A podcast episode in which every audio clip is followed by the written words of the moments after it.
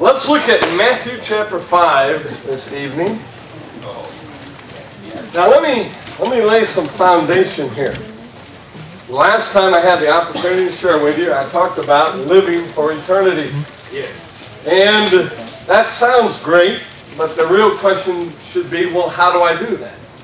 What do I do? That's what I want to address tonight. It's amazing because when I think about the last the last 30 years, 31 years now for me, being born again and, and serving God, walking with God, we emphasize so much that us being blessed, us being transformed, us being empowered, I, I could probably count on my hand how many times I've even heard a sermon out of the Sermon on the Mount. And yet I want you to think about this for a minute. When Jesus looked at humanity for thousands of years, you realize one day he knew I'm going to be with them face to face? Now, I don't know about you. I've been excited about the opportunity to share sometimes where I know in advance, even like this trip to India. Man, I've already got more messages, you know, ready to go. It's like, come on, India can't come fast enough at this point. I'm looking forward to that opportunity. Let me ask you something. Do you think Jesus was looking forward to the opportunity to finally speak to mankind face to face? Yes. Amen. The creator, the sustainer of the universe, gets his first shot at the human race. Amen. Right here in Matthew chapter 5. Mm. And it's amazing because uh, we're going to emphasize so much in the rest of the Gospels, not realizing this is when he emphasized first. Amen. You don't get to the Great Commission until you've been to Matthew 5. You don't get to go in my name and cast out devils till you've first been to Matthew 5. There's no, what am I going to do? Send you out into the world to be the light of the world when we haven't yet got some things established in our hearts as the absolute foundation of real Christianity. And I just want to say this, you know, what I'm going to preach on tonight, no man is worthy to preach on. Jesus alone has the right to say what I'm about to say. Problem is, you're stuck with me. He's there. I'm here at this time in the season of my life. And welcome to what, you know, church and preaching 101 is all about. Amen. I'm about to take the most radical text ever preached and attempt to do it justice. Are you ready? Yes. Is anybody in the right place? Yes. Did you come hungry? Yes. God, speak to us tonight. Jesus. Lord. Make this word come alive in every heart, in every mind, in every soul, in every life. Jesus, give us the spirit of wisdom and revelation. We want to know you, not just about you. We want to know you, Lord. God, I ask that you would come and do what I can't tonight and make this word come alive the way you've made it come alive to me. Father, we look to you tonight. Make this more than another sermon. Jesus' name we pray. Amen. Amen. Now look, I don't ever ask this, but I'm going to ask it to tonight because this is too important. Take a note or two. Do not let this go just by you. Or you're going to miss something only to come back a decade from now and say, wait a minute, I heard that before. Go ahead and grab it now. Meditate on it now. Take what's taken me decades to understand and shave that time off of your discipleship. If you let it happen, it will happen. Now, Matthew 5 again, I want you just, just to take a minute. I'm going to read this a couple of times so we can get this into our hearts and spirits. Matthew 5 1. When he saw the multitudes, he went up on a mountain. And after he sat down, his disciples came to him. Just so you know, in the old days, that we were just joking about it, they didn't have microphones. Two best places you could possibly be to preach are where you're out on water on a boat and there's a crowd there. You know, water is unbelievable. It'll, it'll, it won't amplify so much as just completely carry everything that you say. Jesus taught that way. The Sermon on the Mount is interesting. We have no clue what mountain this is, how, how high it is, but again, it's the same kind of thing. If I want to speak to a crowd, the best way to do it is to speak down. That doesn't mean talk down to somebody, but you know what I'm saying, where your voice is actually running downhill. I have a feeling Jesus understands sound and understands how to take advantage of the opportunity. This is what he does. He goes up on a mountain and he has this massive crowd there. They've heard about what he did in Cana. They've heard about what's happening with these, uh, if you will, little religious wars between Jesus and the established religious group. And the people are hungry, man. There's some people there, I promise you, that have walked all day to hear this sermon.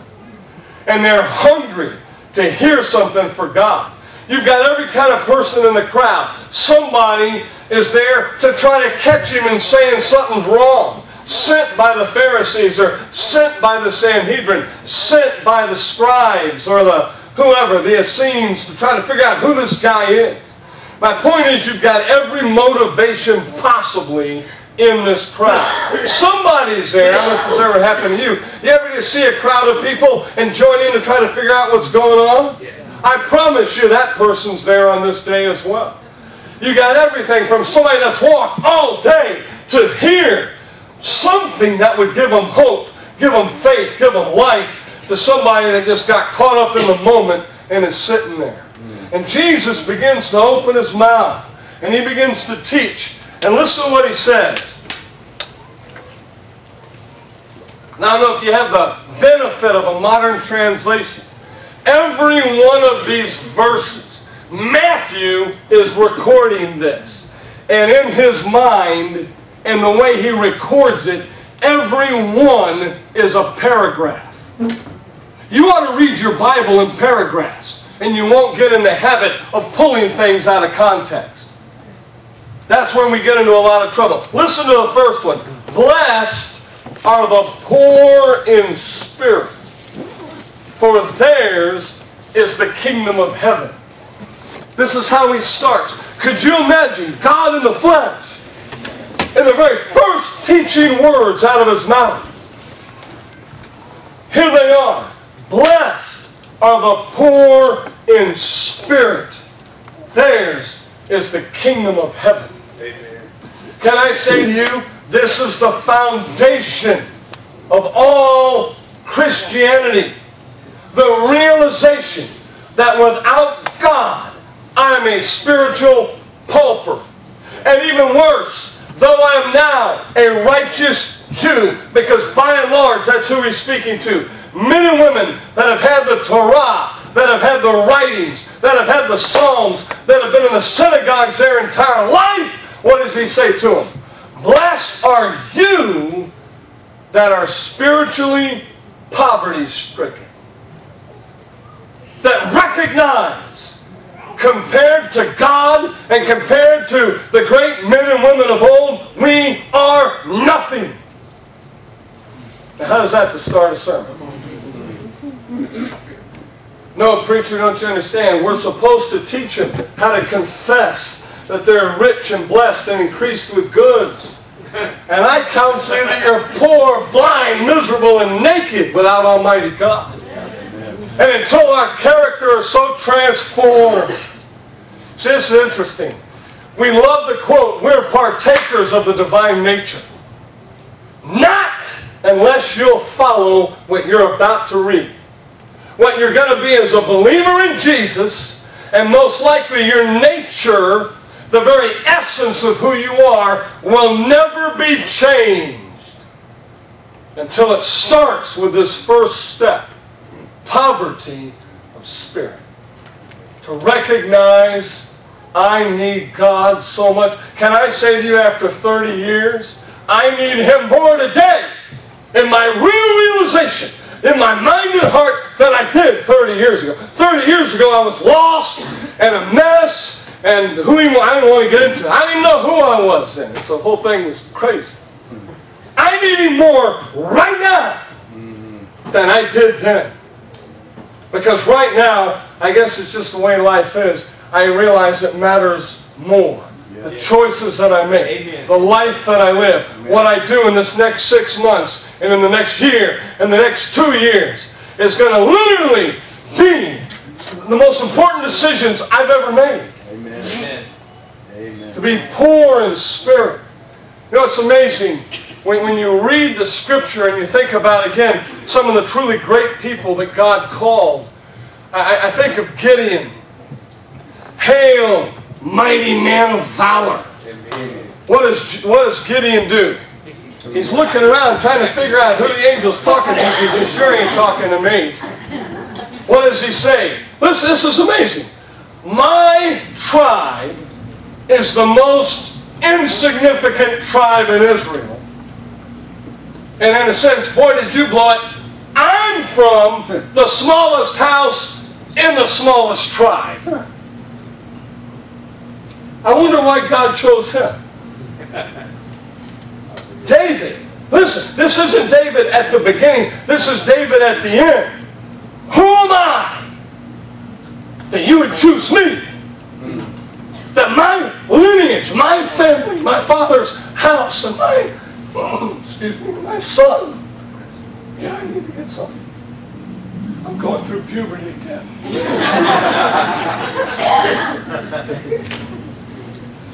I've got to be really careful about my voice. You got to get this. Who am I that you would choose me? You use me to build this thing. You know, it's amazing. If we would let God be the one that actually does the work in us and not worry about us doing something, being something, having some title or some position, being in a position where you know people need to respect us. Are you are you kidding me? The poor in spirit. That's where it all starts. And we say this to you. It's a poor in spirit that so changes your heart. Yes. Read the next one. Jesus. Jesus. Blessed are what? Those who mourn, for they will be honored. Who, who's mourning? Who's the one mourning? Let me translate this into English. Happy are you when you cry. Happy are you if you're crying. It sounds almost like a Chinese proverb. That's as insane as it gets. Happy are you when you're crying. No, if you've really seen your spiritual poverty, it's going to begin to work on you. And you're going to start mourning your condition. In America, we have we have a double failure. We, we fail to really repent because we failed to recognize our spiritual poverty and mourn over it.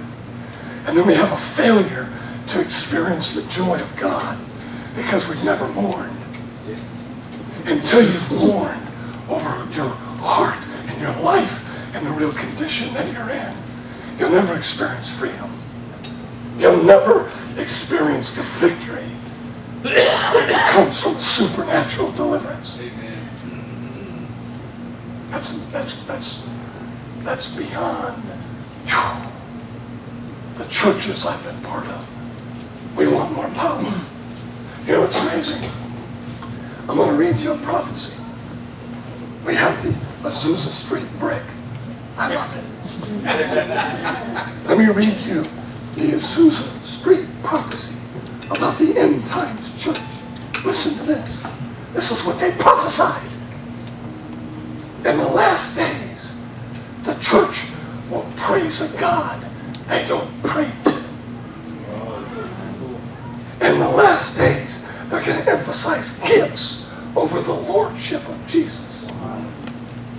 And in the last days, they're going to emphasize power over righteousness. We want power. Dustin, I see you up here. Do you want to get free forever? Can I look you in the eye and say, I know how to get free forever? Get poor in spirit. Let it so work in your heart that you mourn over who you really are. What's happening is the Holy Ghost is trying to transform your life, trying to transform your heart.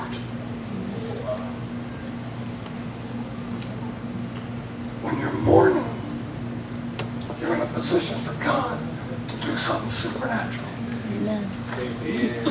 Blessed are those that mourn. Luke actually adds, Woe to you that laugh now. At the beginning of trying to disciple these men, he understands if it's about them becoming great men of power, he's going to lose them all. I look at the great healing evangelists, know, the healing men of God, God's men of faith and power for the hour. They all fell. They became reprobates, where God had to take some of them out young. God Himself took some of them out young because match the anointing that God had placed in their lives.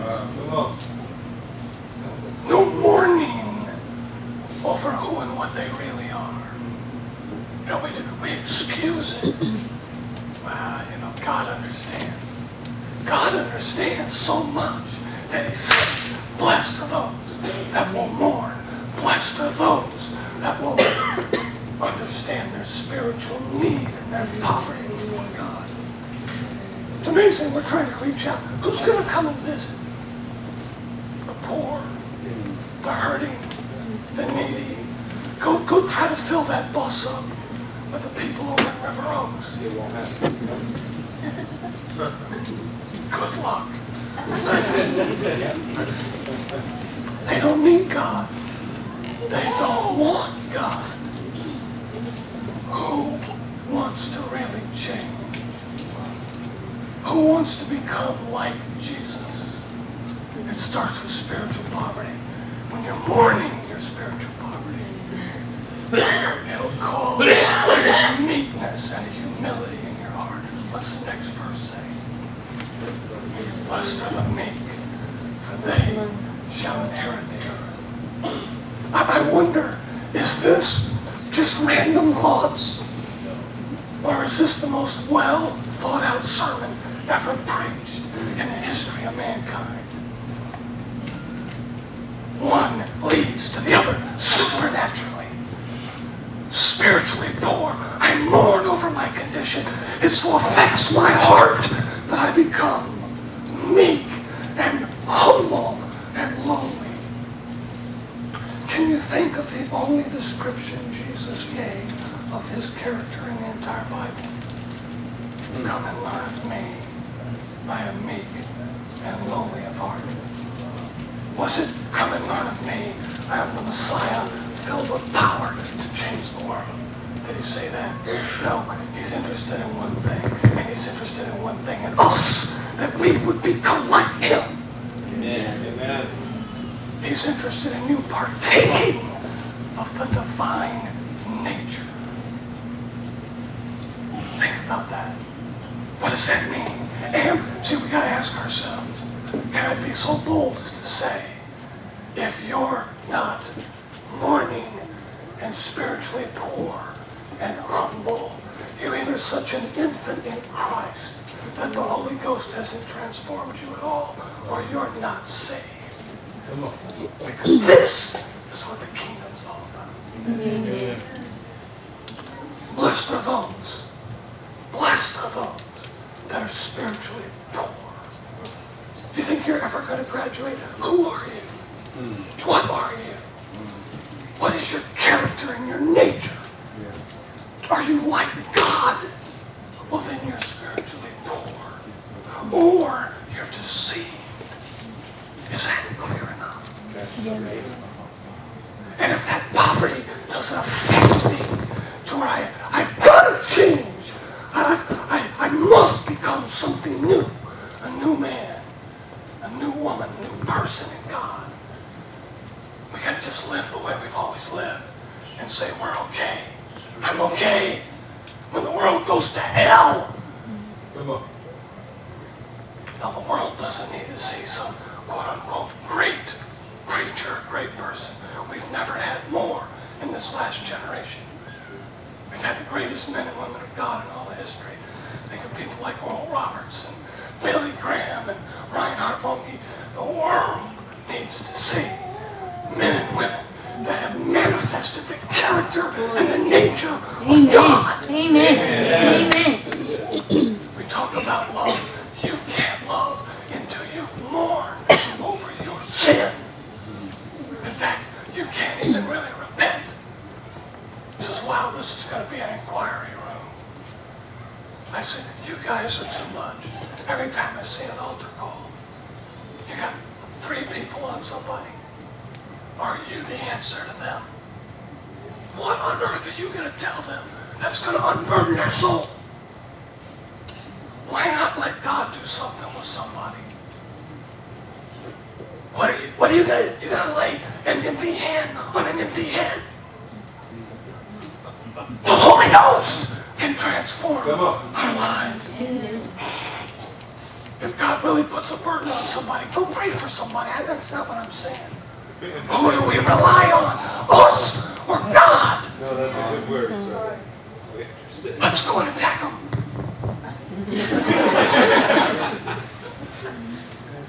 they need an experience with God. They need to mourn.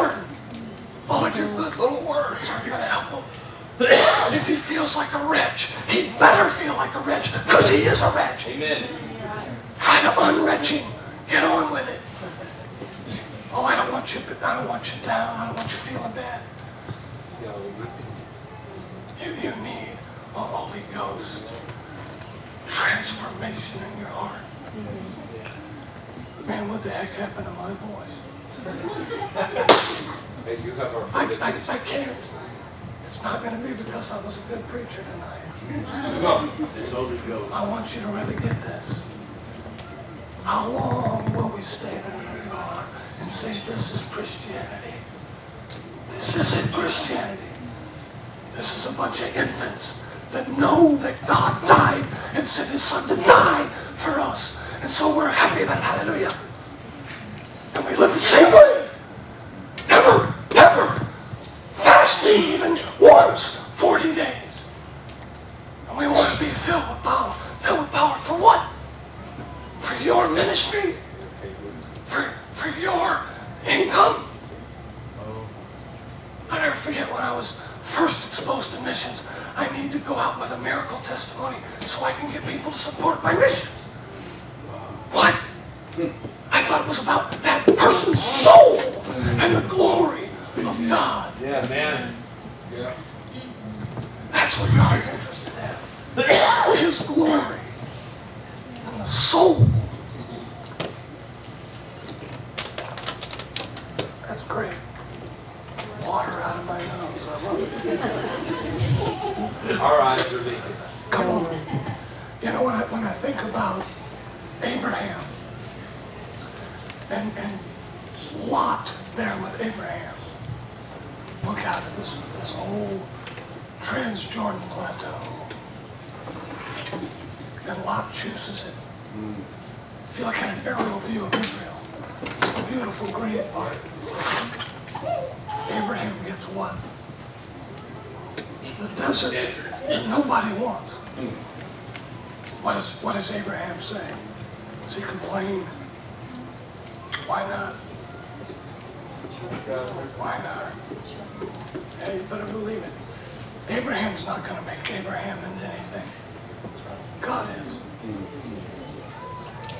I wonder how many of us have become meek enough to trust that God will do what only God can do. With our lives.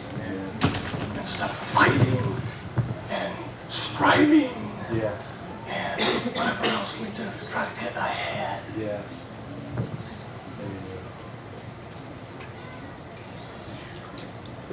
that doesn't have a negative word. It's just happy.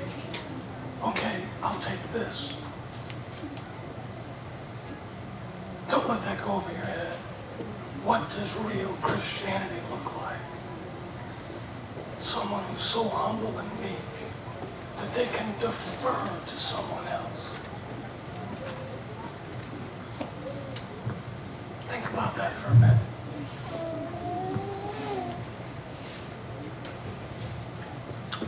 Blessed are the meek, for they shall inherit the earth. I don't even know if, if we're ready for the next one. Hunger and thirst for righteousness. Who, who here is truly hungering and thirsting for righteousness?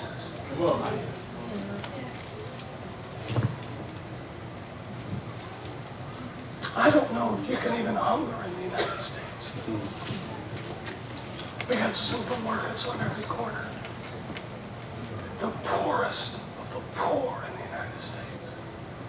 You know, I've been to Haiti where they cook mud cakes and eat mud and straw. So at least there's something in their belly. Now that's hunger. When I was thinking about this, the closest I could come would be like a heroin addict that is shaking for a fix because he hurts so much. He's got to get another fix. And they do anything for it. And I mean that, anything. That's hungering and thirsting. But this isn't just hungering and thirsting. This is hungering and thirsting for righteousness. To be holy to be right with God. In the church, you know what we do? We say we have positional righteousness. I'm washed in the blood, therefore I'm righteous. And he who knew no sin became sin for me, that I could be the righteousness of God in Christ Jesus. So I'm righteous. No, you arrogant thing. You are what you really are. And you are how you really live. Just because the blood of the Lamb can wash you from all sin, that doesn't mean you've changed one bit. Hallelujah. But if my spiritual poverty is working a mourning and a humility in my heart, I just might start hungering and thirsting for the very righteousness of God. That I'd be right with God, that, that all the fruit of the Spirit would be in my life. Amen. that I would, in every day, in every way, in my thoughts and my actions and my attitudes, it would be an expression of God before the world. Hungering and thirsting for righteousness. Wow. Righteousness.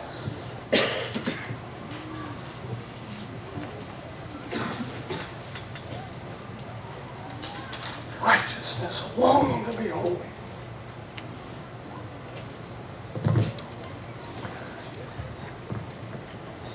Are you theologically righteous and that's enough for you?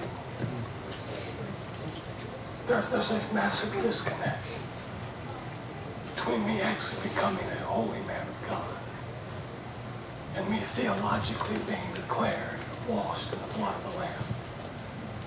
So somehow I can say, well, all of my sins are forgiven.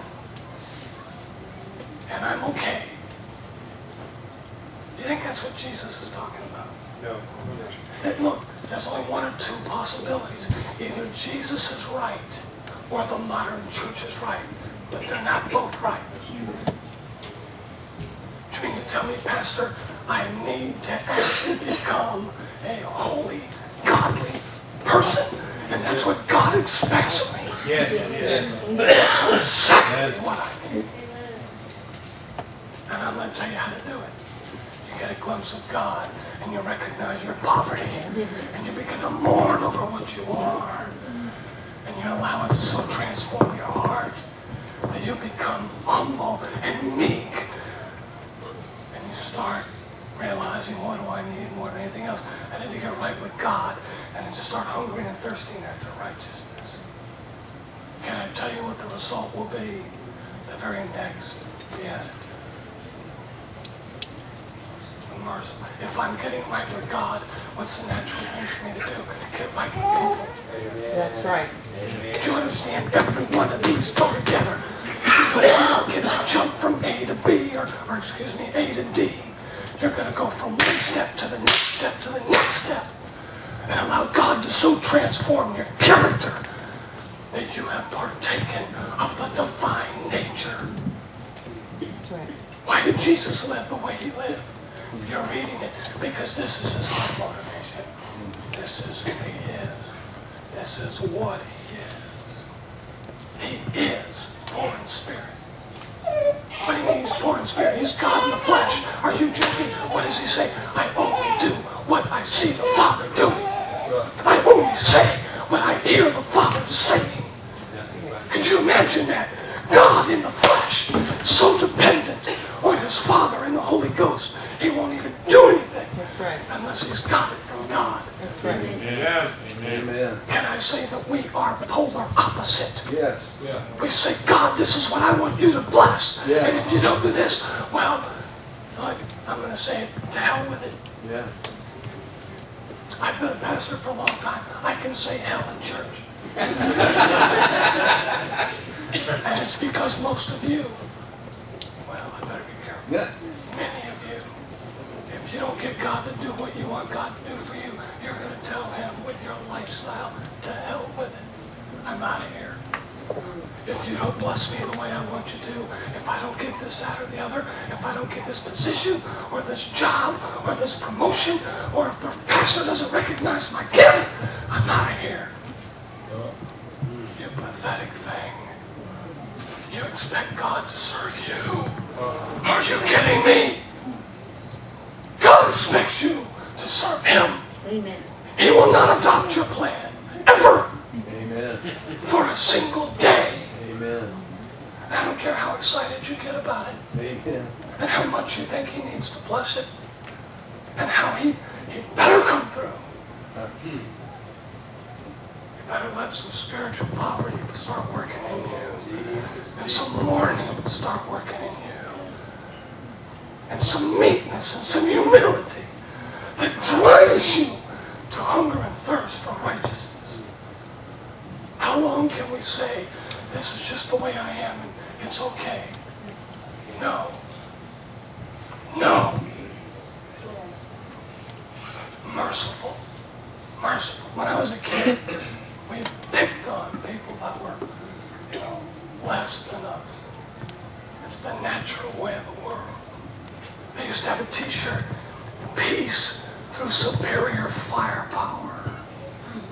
What a, what a great slogan that is. We're going to just wipe you out, and therefore we'll be at peace with you. How pathetic can you get? What God is looking for, listen, is people that will let Him reproduce His character into them. Amen. Amen. That's right. You don't get John chapter 14 until this has happened in your heart. I want you to really think about that. It's greater works. I want greater works.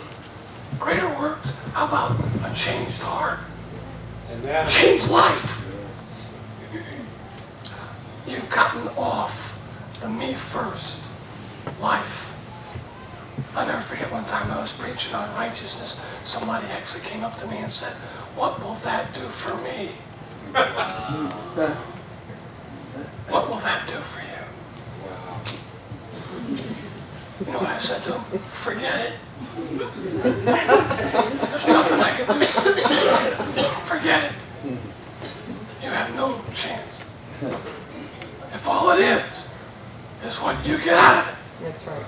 holiness, overcoming sin, destroying the devil's lies in your mind will mean nothing.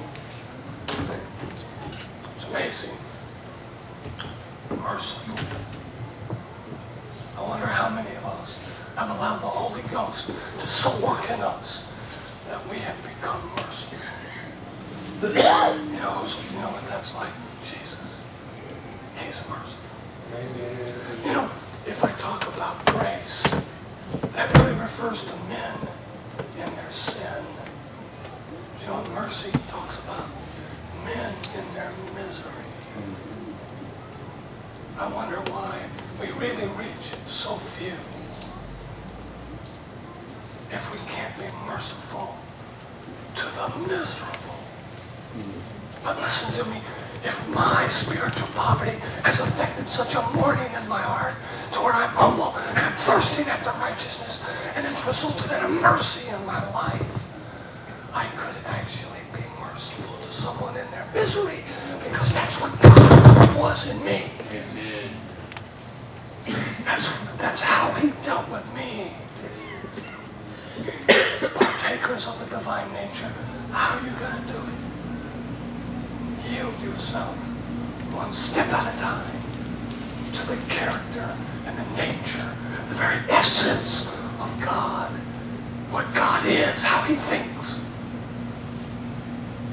Wow. What's the next one? Suppose we were doing that. Blessed are the pure in heart, for they shall see God. How are you going to get the pure in heart? Do you, do you know what it means? Pure in heart. Purity means what? Unmixed. Pure in heart. Remember David in the Psalms? Give me an undivided heart. What? Some guy got this a thousand years ago. Give me an undivided heart. You know, the, you know what our problem is? We got divided hearts. Yeah, that's true. It's like James says in his epistle, salt water and fresh water cannot come out of the same fountain. It's impossible. And yet in our hearts, we have love and hatred, prejudice. In our hearts, we have faith and unbelief. We have a, a love for God and incredible selfishness. And we have divided hearts. Do you know how you get to a pure heart? You're reading it. You're reading step by step by step by step. How do you get a pure, undivided, unmixed heart? It's right there in the Word of God. You start with your spiritual poverty and you realize your need for God.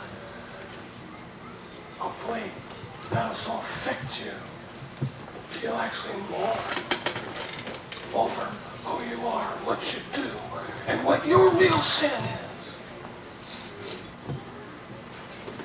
You want to get free? You want to be holy? Take a good look at the awesomeness of God and your abject poverty. And you're on your way. Because the amazing thing, God doesn't want you sitting there in your misery and your mourning. What good is that going to do? He wants you to move from mourning victory. Power to purity of heart. An undivided, unmixed heart. My gosh. This is a good word, brother. You know, purity also means cleansed, clean, a clean heart. Created me a clean heart, oh God. A clean heart. This world is much more evil than you realize. It's much more destructive than you could ever imagine. And we say this about these Beatitudes. This is the difference between the Christian and the world. What worldly person wants to recognize their poverty, wants to mourn over who they really are. How many of you ladies back in high school wanted to date some guy with absolutely no self-confidence?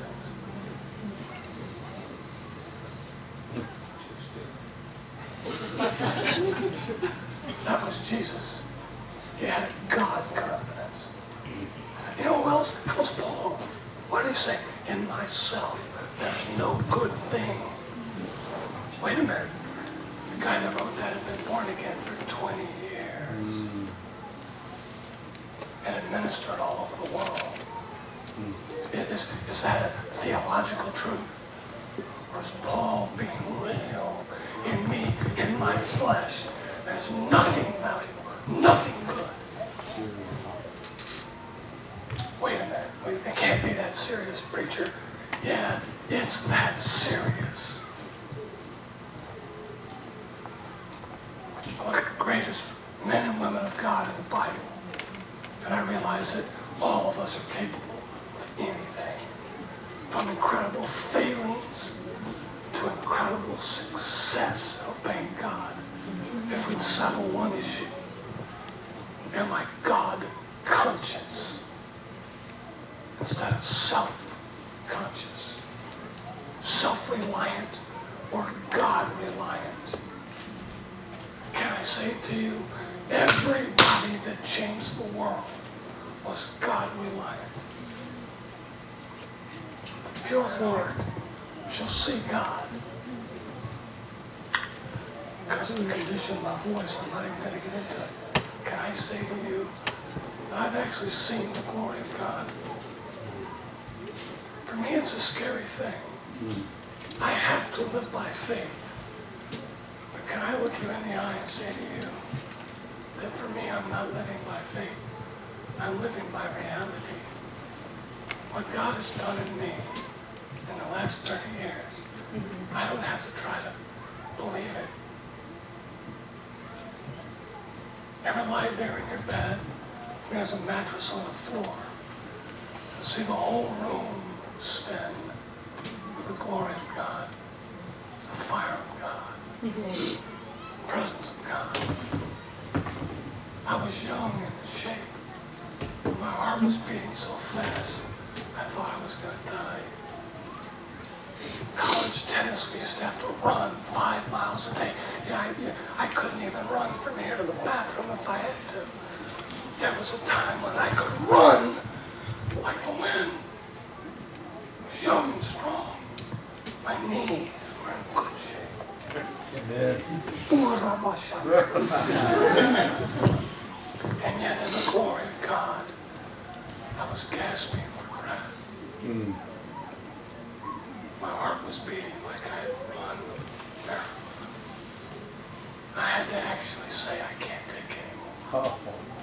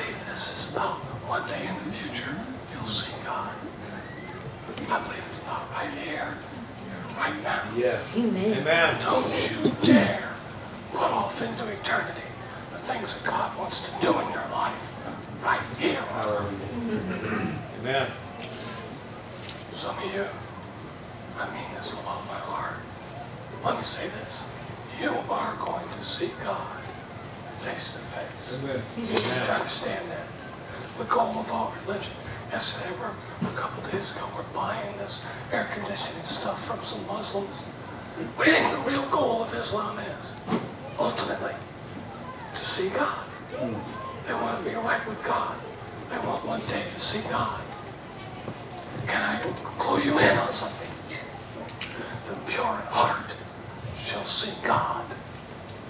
So how do I get up your heart? I just told you. It might take you a decade. It might take you a year. It might take you a month. It might take you an entire life. I don't know. But I'm telling you, this is Jesus' first sermon on earth, and he knows what he's talking about. This is the guy with Genesis chapter 1 on his resume. And he's preaching to humanity face to face. It's amazing to me. What's God after? My heart. If, if, if he didn't have something about the heart in this, I, I would not, I wonder about it. For me, I sort of think that's got to be the final, the final one, right? Get the purity of heart. My gosh, that's, that's Christ-like. That's incredible maturity. Peacemakers. Blessed are the peacemakers.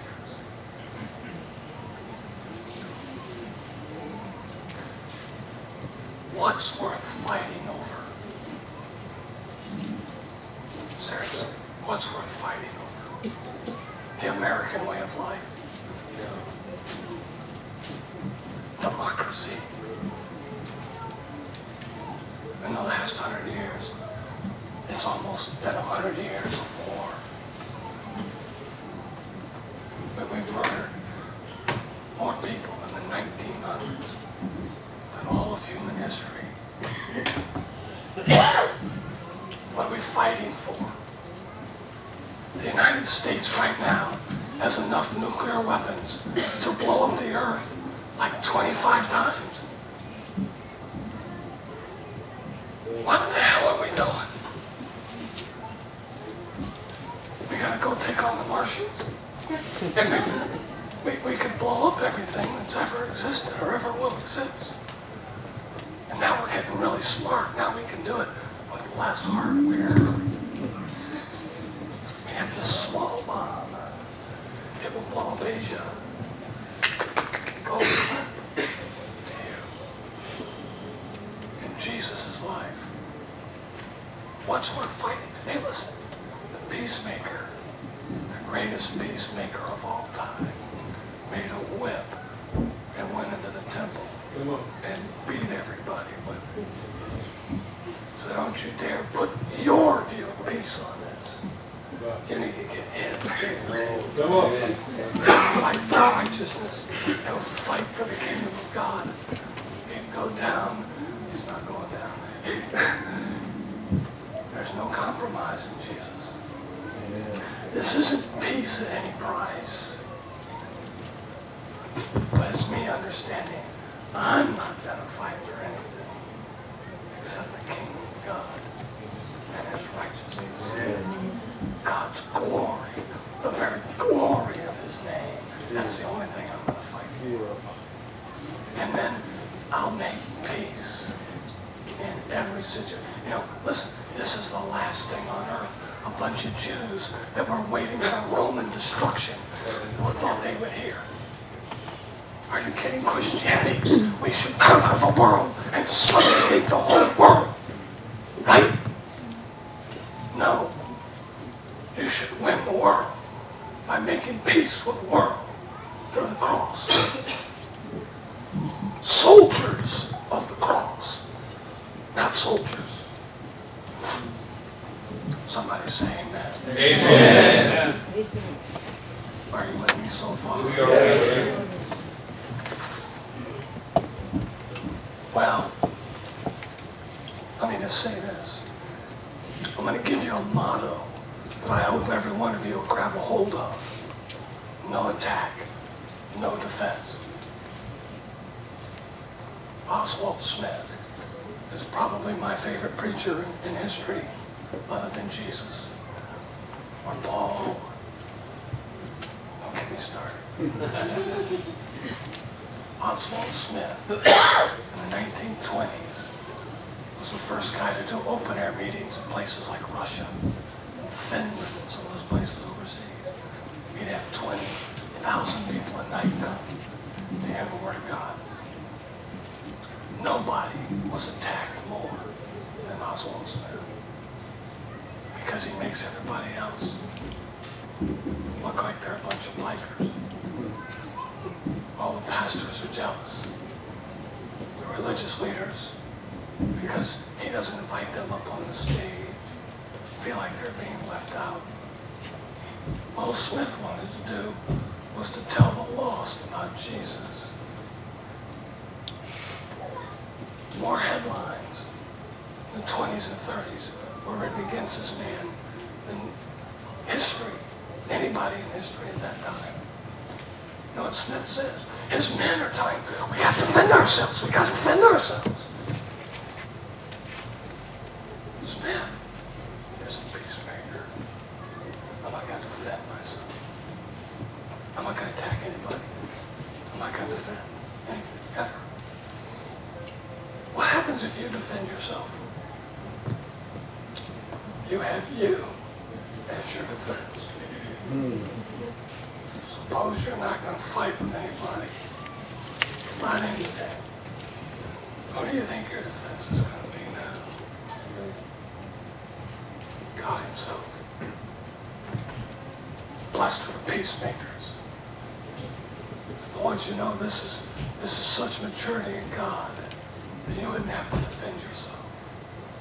Most of us, it's a, it's a doctrine. It's not an experience, it's just a doctrine. We know this is true. Blessed are the peacemakers. Hallelujah. Call the sons of God. Imagine that. Who are God's children? The ones that look like Him, think like Him, act like Him. Can I tell you that the world just can't take it if you're that different? Look at this next one. Blessed are those that are persecuted for righteousness' sake. Why did I have to bring that up? I didn't. He did. He did. Who wants that? Not me. Why can't we just all get along? Because they hate you. What did Jesus say? If they hated you, they hated me first. Right? I wonder if he knows what he's talking Blessed are those persecuted, not because they're belligerent, not because they're intolerant, not because they have bad people skills, for righteousness' sake. See, it starts and ends with the same promise. For theirs is the kingdom of heaven. Who wants to go to full maturity in God? Listen to me. You're going to have to harden your heart and reject the work of the Holy Ghost to abort this process in your life. You'll have to say, I don't want it. I want to stay the way I am. I've gone as far as I'm going to go. And listen, I run into that all the time. People want to go so far in God. And then if that doesn't look like what they're wanting, they bail. They find that kind of church. That's why it's, it's hard. I, I go into churches. It's almost like you can see how far they've gone. They've come to this point, and they're not even interested in going anymore. God.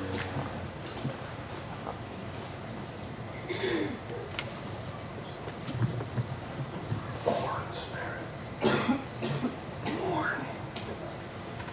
Meekness, humility. Where it drives you to hunger and thirst for righteousness. My gosh, think of that. Jesus is letting you know who he is, how he thinks and what he values. This word blessed is interesting. If I curse you, what am I doing? I'm speaking something negative over your life. If I bless you, what am I doing? I'm speaking something positive over your life. Can I be so bold as to tell you, I've discovered how to get God to say good things about me. It's right there. Blessed. What do you think? Blessing. And we love to say happy, fortunate. That's not what that word means. Okay, so use it if that floats your boat. The word blessed means somebody has said something good about you. Abraham blessed his son. God blessed Abraham. God blessed David. God blessed Solomon.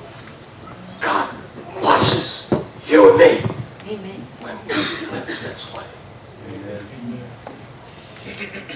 Now look, I'm not done. Read this thing. And again, read it in paragraphs. All those are the theory. This is the way it should be. What's his next statement? Blessed are you. What's God wanting? For us to get out of the theoretical, out of the possible, into the reality. That this is my life, this is how I live. Blessed are you when men revile you and cast you out and speak all manner of evil against you. You ever lost a friend because you got born again? Yes. I lost them all. My mother, I'll never forget this. I actually heard a conversation between my mother and my father. They hadn't talked in years. They were divorced at the time. My mother actually said, Stephen, I don't know what's the matter with the boy. He's lost his mind. He's at church with the Bible thumpers. My family was so proud of me because I was at Texas Tech on the tennis team. So they all aspired to play good tennis. I played serious tennis. They all looked up to me. And all of a sudden I get saved. What do you think? She gave me the ultimate threat for a single man living on his own. If you don't go see a psychiatrist, I'm going to come and move in with you.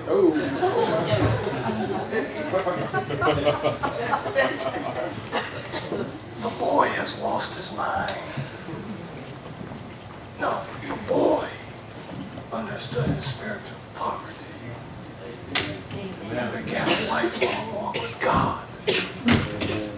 Because I want to partake of the divine nature. Yes.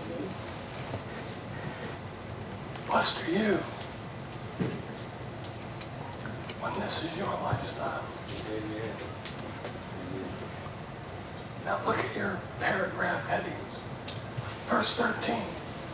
Is that a new paragraph? No, it's not. Oh, he's not going to come until this is what you look like. Suppose I were to say, you are the salt of the earth. When you're an adulterous, depressed, freaked out Christian. Is that the salt of the earth? No, the salt of the earth is manifesting the character of God. Thirsting for righteousness. They're humble. They're poor in spirit. They're mourning, not just themselves. You know, listen, when we can mourn the condition of the church in Houston, we might start revival praying in this church. Not because I'm judging another church and I'm judging a backslidden thing, but I get so stirred up on the inside. I want to see God glorified in my generation. I can't live knowing there's a God in heaven. And this is what the church has shown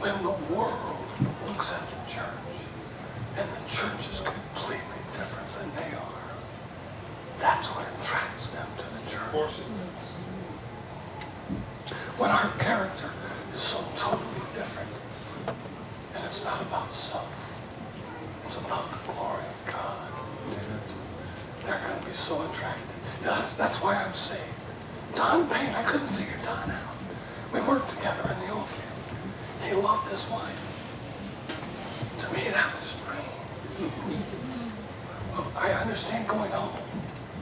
But who actually loves his wife? You know, we put up with ours. Actually loves his wife. He, he didn't want to go to the bars with us. Who wouldn't want to go to the bar? That's insane.